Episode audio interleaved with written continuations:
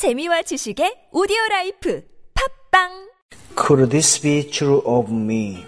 Acts chapter 20, verse 24. But none of these things move me, neither count I my life dear unto myself. It is easier to serve God without a vision, easier to work for God without call.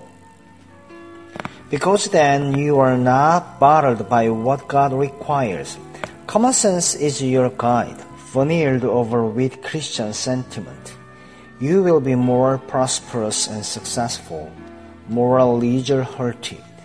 If you never realize the call of God, but if once you receive a commission from Jesus Christ, the memory of what God wants will always come like a good. You will no longer be able to work for Him on the common sense basis. What do I really count dear? If I have not been gripped by Jesus Christ, I will count service dear, time given to God dear, my life dear unto myself.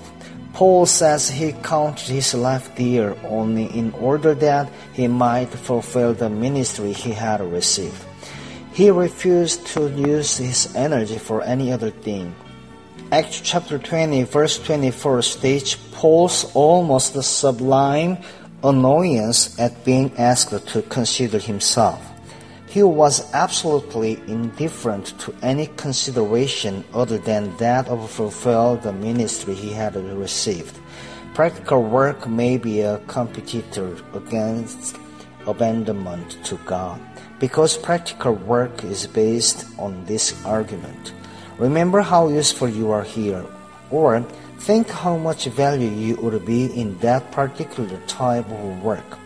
That attitude does not put Jesus Christ as the guide as to where we should go, but our judgment as to where we are of most use.